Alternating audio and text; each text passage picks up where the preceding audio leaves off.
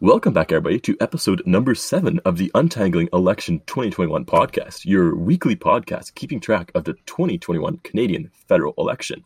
Today, we're going rural. Most of our episodes have been focusing on the perspectives of more urban young people or friends of mine. But we often forget that rural communities are the backbone of much of Canada's defining characteristics. What are these issues? How do these issues play into election 2021? And how can they be addressed? This is what we're going to be looking at today. Let's talk about that.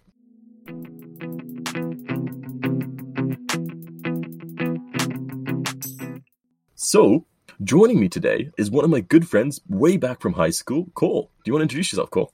Hey, how's it going, podcast listeners? My name's Cole. Uh, I'm a small business owner in based out of Norfolk, Ontario. I run a small gas business, and yeah, I'm really I'm interested in politics. I am not as thoroughly educated in politics as Simon, but you know, we rural people we have tend to have a little bit of a different perspective as city folk, you know. Yeah, we got to really play up that city folk rural divide. You know, makes us sound yeah, you know, you know, more rural. I guess. Big, big divide.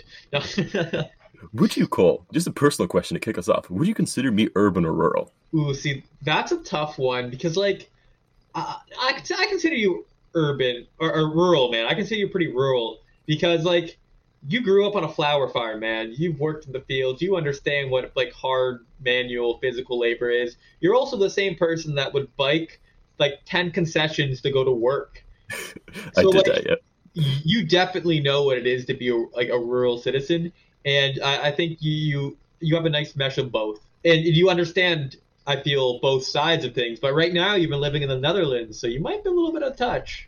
I, I mean, true. I, I have been I've been back in Canada for about two weeks now, but uh, I think you give a good introduction of who I am as Simon, your host, I guess. I right now am living in, well, I also live in Norfolk County. That's Cole and I went to the same high school at Delhi District Secondary School. You know, shout out to them. uh, my parents' farm. I grew up on a farm all my life until I moved away for university. I've worked a bunch of other jobs. I've worked tobacco fields. I've worked uh, warehouses. I've worked factories around here. So I kind of know some of the urban life, even though I've always been a bit more, you know, urban minded myself, I guess. Cole, do you want to describe your background? Because we know you're a small business owner, but where did you come from? So I've always grown up in uh, like rural Norfolk. I've worked actually working on tobacco kilns, which are like the old big machines out there that dry tobacco. I've worked in there since I've been 13. I've, I've pretty much been involved in the farming industry my whole life, but not in the fields, more or less behind the scenes working on mechanical stuff. From there, I was like, you know what? Let's go to school and study politics. So I went to McMaster University. I got in through wrestling. I just started studying politics and a lot of social issues. I finished out my first year and I was like, you know what? This is just not for me. I'm like, it's just not not my thing. So from there, I went to trade school. I got my license in the gas technician. I'm wearing a little shirt here. You can see a little flame. Oh, I guess we're in an audio podcast. You can't hear that. Um, so yeah, I got my trades license that I've been the trade I've been working in for my whole life.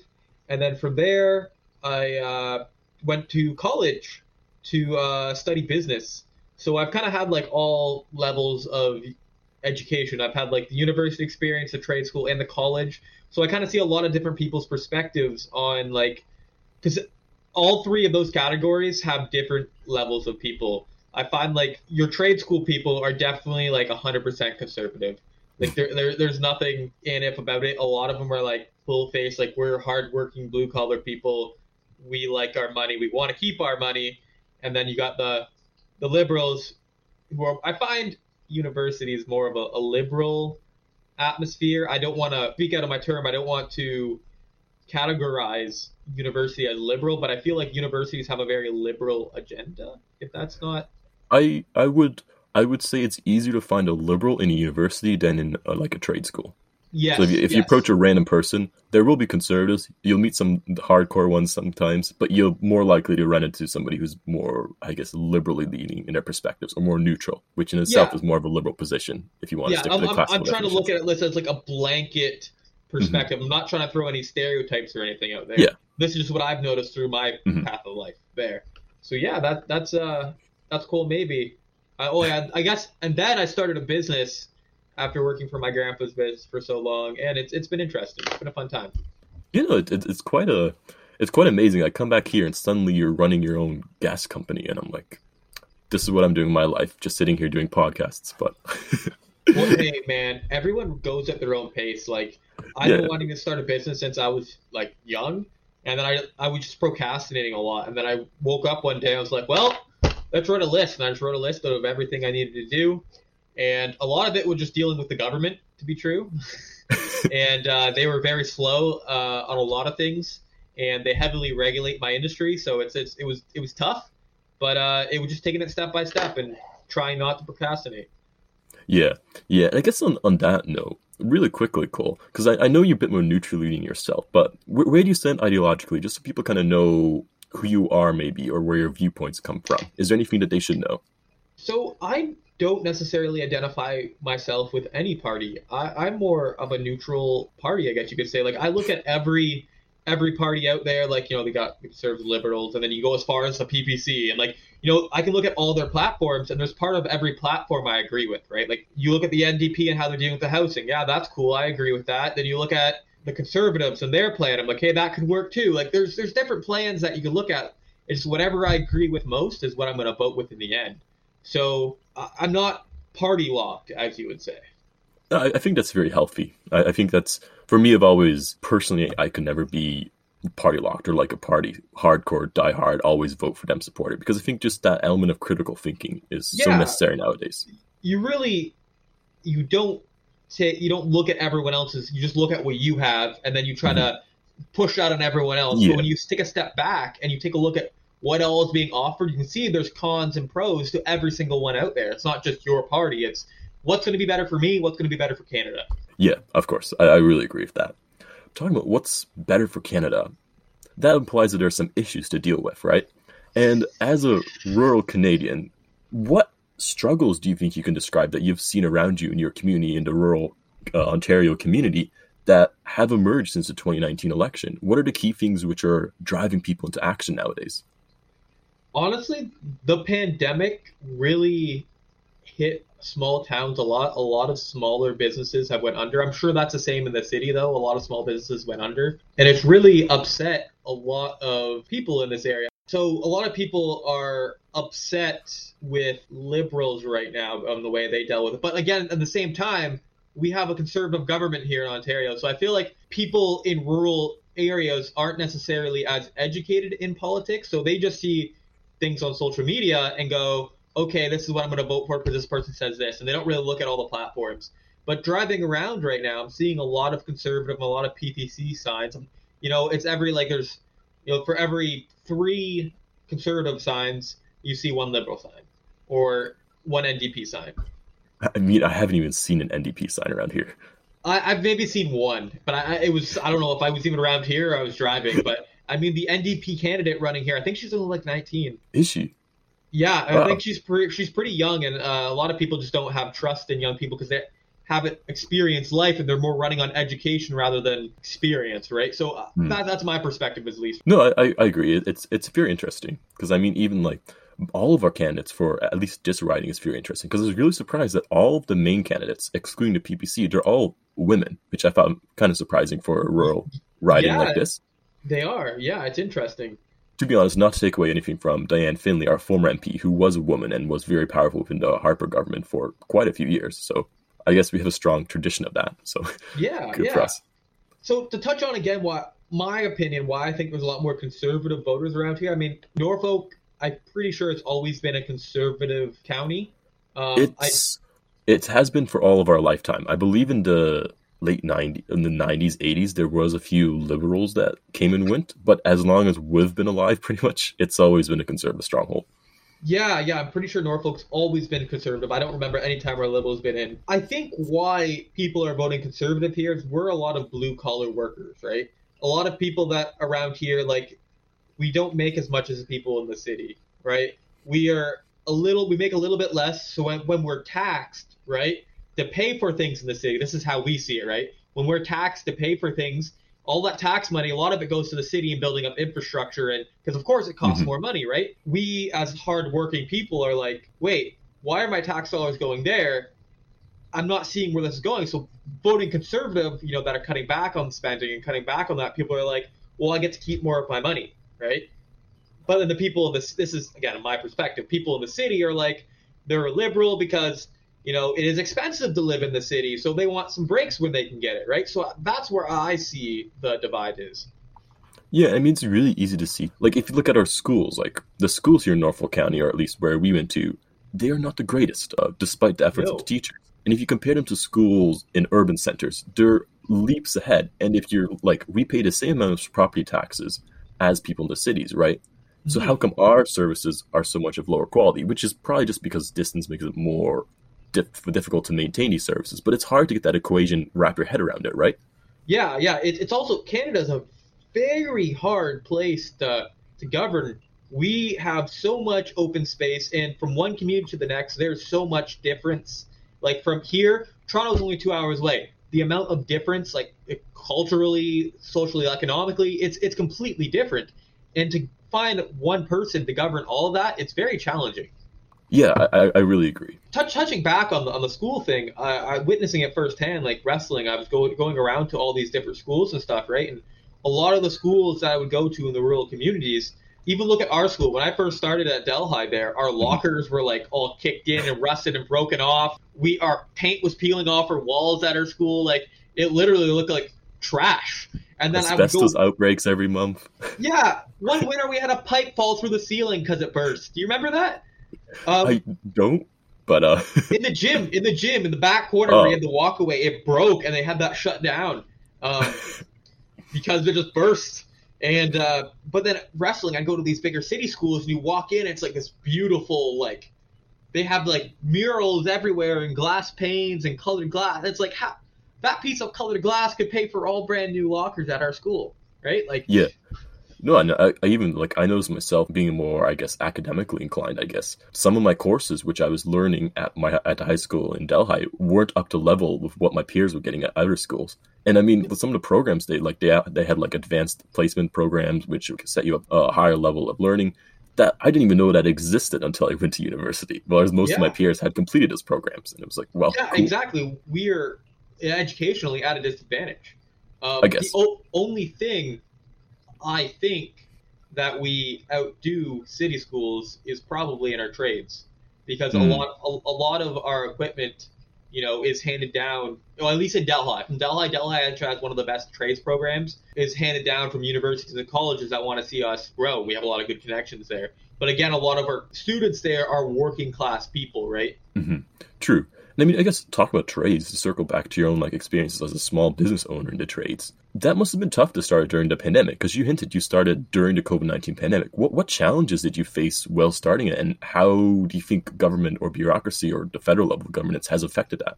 So like it both negatively affected me and positively affected me. So the negative was the wait times of everything, man. Uh, for me to get, I had to get audits and stuff. For like, but then uh, it's like for my first audit, for me to first be able to legally go do business, they're like, oh, we'll be there in two weeks. It took them four months to get around to actually getting to my business for me to be able to legally work. But then, and like getting parts and stuff has been really slow because like you know the government shuts down borders, and then like for me to get parts from the states, like they have to go through these special processes. But then on the plus side, it benefited me because when the pandemic was at its worst, a lot of the bigger companies they actually cut off all their smaller clients. They did not want to keep going into people's houses. They'd rather just take with their big, dependable clients. So I kind of filled that void. I kind of came in and said, hey, listen, there's a hundred people that need their furnace fixed, but larger companies won't deal with them right now. So I went in and I was the guy in people's houses. I'm like putting myself at risk, but I need to pay the bill somehow, right? Do you think that there were any areas where the federal government, perhaps, or, or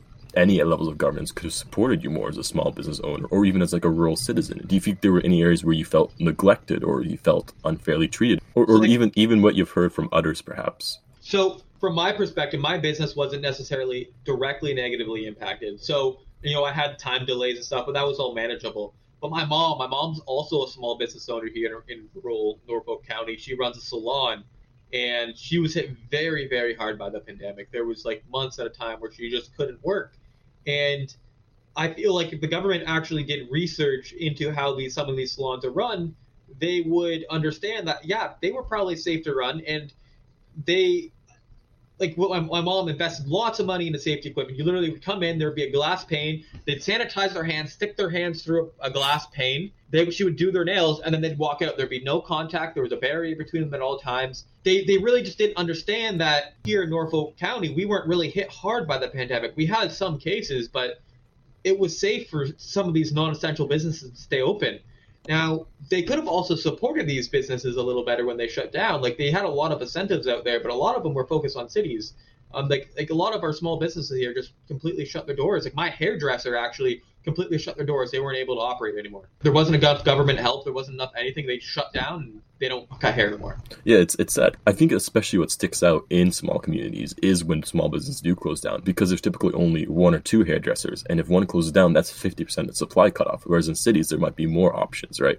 You might have Oh, like a exactly. hairdresser at each corner, so you really do start to notice this one shut down. What went wrong? Why did it shut down? Yeah, but I'm not going to discredit city people either because they have it Yeah. hard too. They're they're paying an outrageous amount of like um, rent, and you know there's a lot more that goes into it. And I understand why their incentives would be more towards those businesses because yes, they Mhm. they need that support too. But I feel like that kind of overshadows our livelihoods as well, right? Yeah, Again, th- this is my perspective. I'm not. This is not through like educational means or anything. Like this is just like what I'm thinking, right? Like I don't know how true this is either. This is just my perspective on the on the topic. Yeah, but it's good to, to hear get out there because it, it kind of I think a lot of this election will be determined by the perspectives we have on the on the pandemic and the response to it because that's been the main issue that par- that parties have been posturing or at least the liberals seem to have wanted to been the main issue when they started their campaign. So knowing how Canadians from all around view and react to their pandemic response, even if it's not academically enforced but just by personal perspectives, I think that's very valuable to get out there. hmm And I mean, this is my view on how the pandemic happened, right? So, Doug Ford, you know, conservative, he's I think he started out great. He started managing this like really well, and then as the pandemic continued, he made some he slipped up on some of his choices, and cases would spike, cases would fall, cases would spike, and people would putting their frustration towards them. But then they also were noticing that, you know, our PM, who is a liberal, didn't help at all. Doug Ford was like, "Hey, listen, shut down the airports. We don't want no one in here. They're bringing in people who are bringing in the virus. Like, how are we getting all these variants here from Africa, from Asia, from India, right? How are they getting here? The airports. And where's the biggest airport? Toronto, right? That makes people upset at both. That's not from a rural perspective. That's from like a, a perspective as a whole. hmm I know in Ontario, like for to give some context to any listeners who might not be aware, uh, the Premier of Ontario, Doug Ford, is a conservative, uh, whereas the Prime Minister of Canada is a liberal. Do you think that Doug Ford's behavior has impacted perhaps the federal vote that people might have here? So their opinions towards a liberal government or a conservative government? I think so. I really because a lot of people are really upset with Doug Ford. At least I know in this area, a lot of people were upset Doug, about Doug Ford. But at the same time, I'm still seeing a lot of this conservative side. So I'm really interested to see what would, what's happening, going to happen with that. Because like maybe it's having more effect in the city, um, but because they probably they were probably under a little more stricter measures. Like Toronto never came out of a lockdown, so they are probably a little more upset with the conservatives as we are here. I do know that there's a lot of anti-liberal sentiment around where we live too. Do you want to maybe touch upon why others might feel that way, or what you've noticed from perhaps friends or family? So a lot of them are based on control. Like they see they see okay, this is not my perspective. This is everyone else. They see liberals as socialists. They see hmm. liberals as like com. I've heard communists get thrown around. I've heard of like a lot like that's how people in small communities are viewing the liberals right now, and they're they don't look at their platform right now. They're just looking at what he did wrong in office. That's all they're looking at. They don't look at what he did right. I'm, I'm again, I'm not caught. I don't know exactly all what Trudeau has done.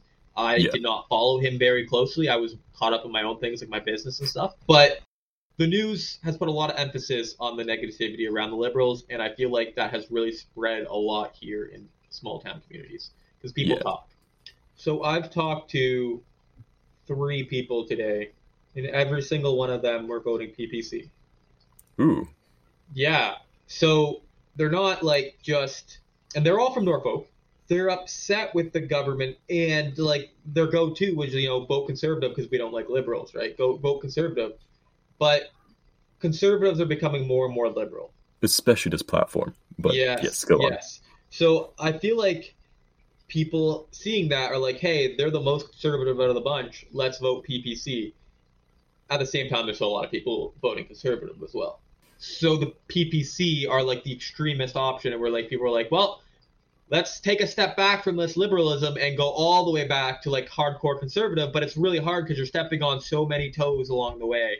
Because like, if you have a spectrum in the middle of the spectrum, uh, we'll say is like no one, but on the just on the other side of left is conservative. Way farther left is liberal, and then way over left is NDP. But then on the mm-hmm. on the right, you just have way over here you have the PPC, and people are just seeing that as like we don't want anything to do with liberals right now. We're just going to vote PPC and get them guys out of there because we want to see change in, in a different way of work. We want to see Canada go a different route than it is now. They're not educated. They're just seeing PPC as like a way out. Yeah, but it's it's a. I think that all perspectives are valid, right? So oh, even oh, if they're not educated agree. behind it, then it, it's still under, important for us to know because it is, I guess, our country too, to know why they're leaning that way, right? So it's it's nice you can shed some context upon that. Should we talk a little bit about the COVID nineteen pandemic itself? So like vaccinations, because I know that's been a big issue here too. Because I know I know we have neighbors too who are pretty anti-vax. Do, do, you want to touch upon why maybe so many rural Canadians, especially, seem to be more leaning against the vaccinations? Yeah. So the way I view it is, I feel like a lot of people aren't against vaccinations. Like a lot of people, they go out and get their flu shot. They've had all their vaccines growing up. Let's be real here. We've all had vaccine passports since we were a kid. We weren't allowed to go to school without vaccines.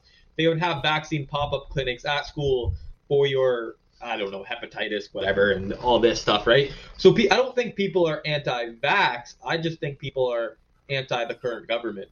I feel like the government during the course of this pandemic has came in, you know, into the rural areas and they shut down your local businesses. They shut down um, all our amenities and all that stuff. They they really isolated us from everyone, and we're just upset, right? So why would we trust someone who's coming in saying, "Here, take this vaccine now to save your life," mm-hmm if they've already wrecked their lives so much to begin with, right? Yeah, no, I, I agree. I, I could understand where these voters are coming from, especially where I feel where I where I feel like I and I mean this was a pandemic, but I oh, feel 100%. like the me- messaging of the government could have been stronger. Maybe explaining like the need for it, maybe connecting it to like the collapse of the vital systems instead of just saying vaccine now, take it. Yeah, yeah. Uh, I, people are more viewing the way the government is pushing the vaccine as propaganda rather than like this is something that's going to save your life, right? Yeah. Like, so I feel the government could really change the way they advertise it to people. I mean, it's a little late now, but the way they kind of came out saying it is like, "Yo, get your vaccine now," and like it's not going to be mandatory, but you should get it now. And then they've changed to, "Oh, it's now mandatory if you want to live a normal life." To where they could have came out. It was like, hey, it's a light at the end of the tunnel. Let's look at this from a positive perspective. We have uh, uh, something that we think is going to help you guys, rather than here's a vaccine, take it. Right? It sounds like force rather than you know helping. Yeah. And I guess on the point of an end of the light of the tunnel, we should start looking getting to our own light at the end of the tunnel. What do you think the solutions might be to these current problems we're facing in our rural community? I know this is a big question. I don't expect you to pull a magic answer out of the bottle or something, but uh, do you have any theories of where we should be heading as a community? See, I have a very interesting political thing I've kind of thought off of. Um, a lot of people in smaller communities, you know, they brought up the socialist, they brought up the I brought up the socialist and the communist perspectives, right? Like that's how they view liberals and stuff. And I really think we need to bring back of we need a we need a voice in the smaller communities, right? We we need hmm. um, someone to advocate, someone strong to advocate for us, right? My perspective is on politics is I think there needs to be a lot more transparency because people everywhere they look at the government, they really don't know what they do at the day to days, right? They they can't go online and look at a simple pie chart to see where their tax dollars has gone, right? So they really need to rebuild the trust of people uh, another thing, this is just a theory I've had floating around in my head, a way they, they could probably go about fixing this is why can't we take 2% of our tax dollars and we be given a choice on where in the government it gets put? where you can be given a choice between education, where you can give a choice between roads, the environment, healthcare, and you can put your 2% of your tax dollars towards whatever thing you think needs to be fixed in your community. I mean, at the same time, that, that means the city is going to be getting a lot more money, but I think there needs to be, that gives power to people in your own community, put money into your community. I, I, see what you mean. Make that connection, you know. Yeah. I feel like a lot of times we feel it's so foreign to government, right? Where yeah. it's just some random city on a hill all the way in snowy Ottawa. Yeah. Where it's that, we need to feel like the government actually has a presence here, where what we're contributing comes back to us, right? Yeah, exactly, exactly. So we need money to go back, our own money going into our own community where we can see it happen, right?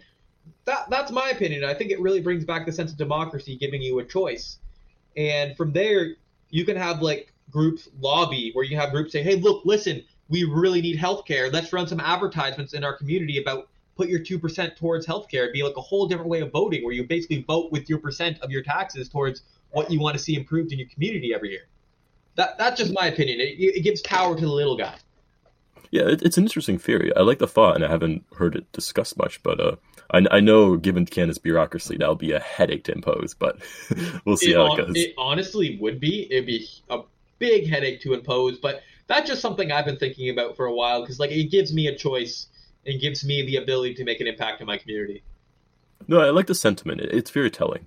Given the thoughts you've, you've kind of expressed, do you think that any of the particular platforms or any of the parties that you've heard about so far, do you think they connect well with the, the issues that you see in the community? Do any of them seem like the shining beacon, the, the knight in armor, you know? I'm not too sure yet. I, I wanna I wanna ride out this election a little longer because like mm-hmm. parties are constantly releasing new things every day on how they want to so like I, I think I need to see a couple debates. I need to really, you know, get a feel for what the politicians are actually really like before I can make say this one's going to make a huge impact in our community. But really, honestly, whatever's going to help small businesses grow back, whatever's going to solve housing crises, because I am currently 24, running my own business, living in my mom's basement. um, so like, it's really expensive and I think there needs to be something done to help that. And whatever platform is going to help that is going to be the one I'm going to vote for. Yeah, no, that's a good way of looking at it. And I mean, some platforms in particular have stood out with their more promises towards rural Canadians. I know the Conservatives themselves have explicitly this really interesting line uh, where they say, we can't just have a recovery plan for just downtown Toronto. And it's Yes. that kind of rhetoric which I think they're touching upon some kind of sentiment which will appeal to.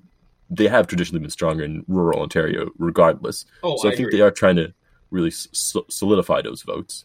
Yes, Uh, yes. whereas the other platforms like the NDPs and the Liberals, they have their standard set of promises to, to boost small businesses, have new funds set up for them, which are also present in the Conservative platform. So they, Yeah, they are yeah. competing for votes. honestly, like I right now, I really see the NDP, conservative, and liberal platforms are all very similar, just in, but they're also different. Like it, they all have like they're all facing similar issues right now. They just have their own way going about it, and they're all tweaked in their own way. Yeah, it's it's not like you can look at each platform and say this is the landmark issue which will separate this one from this one, right? Yeah, exactly, because they're all dealing with the same problem, just in their own ways, and it's like which way is the best is is it just Mhm. needs to be again like I think a debate debating which solution to the problem is better would be good would be great to see. So I guess on the topic of debates, I mean, we had our first unofficial debate yesterday in, in Quebec, which I didn't catch because it's in French and I had family to spend time with last night. but uh, the the official debates uh, that will be on the 8th and the 9th um, in French language first and then in English. So I'm really looking forward to those. But as a rural Canadian, what will you be looking forward from those debates? Any any things you want to hear your leader say? Um, I, I really just want them to hear them say that you know we're going to fix the issues that we've talked about in this podcast. You know, they're going. They're like really, honestly, like it, Shout out to this guy Cole, great ideas. Gotta fix those Uh, issues. I, I'm not too sure how to answer that question right now. I've been really busy with my own stuff, and I, I have been following the news, but I just haven't followed been following it close enough. Like, I'm probably going to tune in more once the debates start and like get Mm-hmm. really into it. Like, I feel like this election started off pretty slow at the, at the Yeah. beginning, um, and I, I I need to tune in more. Is what I'm trying to say. That, that's that's good because I think that's the sentiment a lot of Canadians have had. Because the people I've had the podcast so far, most of those are very politically connected people, are very up to date in news. They're always browsing the websites, that kind of stuff, right? Yeah, It's good to know that not all of us are that way, right? And most Canadians aren't. the the way most Canadians view it is, you know, they'll they'll read an, a, a news article or two or whatever headline catches the, their on their phone, like it'll pop up on their phone and say, "Oh, the Yeah. Liberals do this, the NDP do this," and that that's what sticks with regular Canadians. They're not Mhm. going to go through and read their whole platform. Whatever headline makes the news is what they're reading, and they'll maybe check the polls once a day, like I do. I see see what's going on, but Yeah. other than that, like the average voter isn't entangled in politics in their everyday life. They're just it's it's Yeah. it's there as like a side quest, I guess. Fair enough. I guess on that note, one final question uh, concerning politics. How optimistic are you about the future of Norfolk County and I guess the, country in whole? Uh, I'm I'm pretty optimistic. I, want to see a change. I did not like the way things were going now, but like we just we're coming out of a pandemic, right? Yeah. So I- I'm very I'm very optimistic to see where things go after the pandemic clears up and where our new leader takes us. Right, like it, it's going to be really interesting. I know if, if we go under conservative rule, it's really a lot of things are going to change, and it's going to it's Mhm. going to be interesting to see how that changes. But if we stay liberal, it's going to be it's going to be interesting too because he's promising a lot of new things. It's- it, it's interesting. It's interesting. Yeah, and uh, like I've like I've been saying, I, I feel like this election is shaping up to be more of like the the turning point elections for Canadian, I guess, the Canadian political sphere, where if a, if a, a conservative success might propel different conservative values for the next decade forward, whereas Oh. maybe like a coalition success will really change ruling too. So I think this is a very important election to keep your eye on. Yeah, one hundred percent. It's really pivotal. It's really like, like I said, like the conservatives are more liberal than they ever have been. So I, I think Mhm. people are really changing how they think. To yeah, maybe the liberals were like their extreme spending is right, but maybe just not as much spending, right? Still Mhm. spend a little bit, but don't go and spend twenty five thousand dollars in golf balls. fair enough, fair enough. Even though, yeah. uh, I guess on that note, we're getting to sports like, and personal question time. We're finishing up the podcast. Cole, you're an avid wrestler, as you've mentioned, I think once or twice so far, right? I, I am, I am, yes. You get to pair up each of our federal leaders in a wrestling match. How is this going to look like? You know, that would be really interesting. Um, I don't And know. sh- should I run through the federal leaders? Because I'm including the PPC and the Green Party and the Bloc Croix, just to give us an even six. okay, okay. Uh, I mean, Mr. Singh over there looks like he has a lot of energy and he's always up dancing on TikTok. So I feel like he might have a lead on some of the other guys. You know. Um, I mean, Trudeau did box. Trudeau like he did, did, box. he did beat up a, he did a beat up an MP. So Okay, okay, okay. True that, true that. But boxing is different than wrestling. You need that. You need that endurance and that grappling strength. You know. So like, I mean, what what what nationality is um Singh again? Canadian. India. Well, India. Just saying, India has a very very Yeah. strong wrestling base, and I'm pretty sure it might even be their national sport. If if not, it's cricket. Um, I believe it's cricket, but yeah, But, but, I mean, the big the big wrestling states are like the USA, um, you know, like India, Iran, and Mm-hmm. um, Russia. But uh, yeah, yeah, I've, I've uh, my money's on Singh, my man Singh over there. And uh, who are you pairing him up with then? Ooh, I pair him up see? against. Uh, okay, okay, let's let's pair him up against Trudeau and have the Liberals battle it out, and then we'll Okay. we'll pair up the the PPC versus the Conservatives, see who's the stronger Conservative, and then then we'll pair up, you know, the Green Party with the the Québécois or whatever. The Bloc Croix. The Bloc Le Croix. yeah. I, I would have liked to see uh, O'Toole and uh, Yves Blanchette, the the Bloc La pair up because they, they seem like men of similar stature, so it'd be a, a similar what? fight. That would be interesting, but it also would be interesting to put O'Toole against Trudeau because That would be. that would be like the, the the battle of the big two parties, right? And then you could put maybe like the NDP versus like the PPC because they're like the two smaller running Ooh, parties. the extremes, you know? yeah, yeah, the extremes versus each other, and then you kind of have the Green and the the, The Quebec, Bloc. Yeah, the Québécois, like doing whatever they want to do, right? 'Cause- Yeah, they could just argue about. yeah, they'll, those argue argue about how many votes they're not going to get. I mean, uh, the, yeah, sure, sure. that was that was just a joke. That was just a joke. Just I know, I know. The, the joke being that uh, uh, historically in Canada, the Québécois and the Green Party haven't had a lot of votes in Canadian history and haven't had a lot of seats in Parliament. So I mean, I mean, the Bloc have more seats than the NDP right now. True, true, true. But in, in terms of vote votes, the NDP usually Yeah. gets more votes. Yeah, especially considering like the Bloc Québécois is purely only running in Quebec, so that really limits your voter base, right? Yeah, yeah, exactly, exactly. Uh, well, it was a blast having you on, Cole. I'm sure maybe we'll touch base again after election. You know, maybe have you on like election review, see how to see how it's all looking, how uh how your thoughts on these issues have changed throughout the last month or so. Did you want to shout out maybe because I know you've worked on some podcast related activities as well? Maybe give a shout out to what where they can hear more of your lovely voice. Yeah, I know if you like hearing my voice and uh, you think I'm funny enough, you can check out the After Hours podcast where we'll occasionally stream on, on Twitch there. And uh, you can follow us on Instagram and uh, I think we have a Facebook page. I'm not sure if we have that up yet. Or we are uh, starting a new uh, Brazilian Jiu Jitsu podcast, and it's going to be all about martial arts and stuff like that. It's I think it's gonna I think we're gonna call it Three Guys One Gi. Uh, funny name there. Or you can uh, follow me on social media for updates at uh, Cole Maybe on Instagram. I'll, I'll, be posting their updates there regularly about my different social media things. Yeah, no, I, I think uh, you should give him a follow. To, I'll be you're really making your way into the Joe Rogan territory of the martial arts focus. okay, but, but to, touch, to touch on that for a sec, though, if you don't mind. No, we have a a couple really educated people who have been around the industry for a long time, and we plan on having a couple black belts in uh, to talk about a couple different things. And our one buddy there, our other host, Brennick, very very educated on statistics, and it'll be interesting. So if that's something you check it out, thanks for the plug, Simon. I really appreciate it. And thank you for having me on. Uh, I really, really enjoy talking about politics, even though I'm not, you know, as thoroughly politically educated as a lot of people. But it's something I enjoy talking about. So thanks, Simon. I appreciate this opportunity. No worries. I, I, I just want to get a myriad of perspectives, and I think it's especially important to get to get a good preface on the Norfolk perspective, considering in the future I'm looking to getting some of the people running for Norfolk's uh, seat also on this podcast. So I've been in contact with a few, and I think they should be lined up in the near future. So you should be looking out for those episodes. Our next episode uh, will be releasing, I believe, Monday ish, and we'll be doing hopefully a uh, debate preview. So if you're interested in what to look for for the debates, tune in to us then.